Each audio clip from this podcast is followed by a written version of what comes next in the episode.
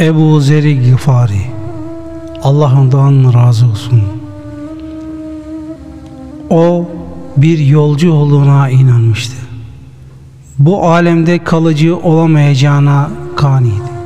Bu sebeple bütün gününü tefekkürle geçirirdi.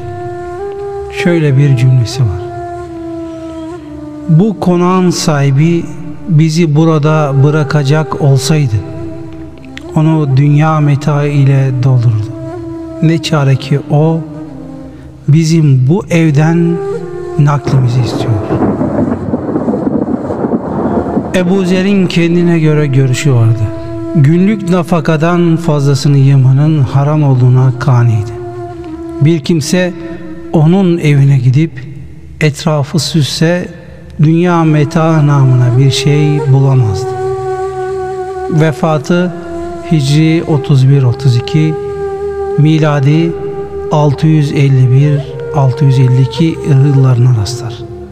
Allah ondan razı olsun. Ruhuna El Fatiha.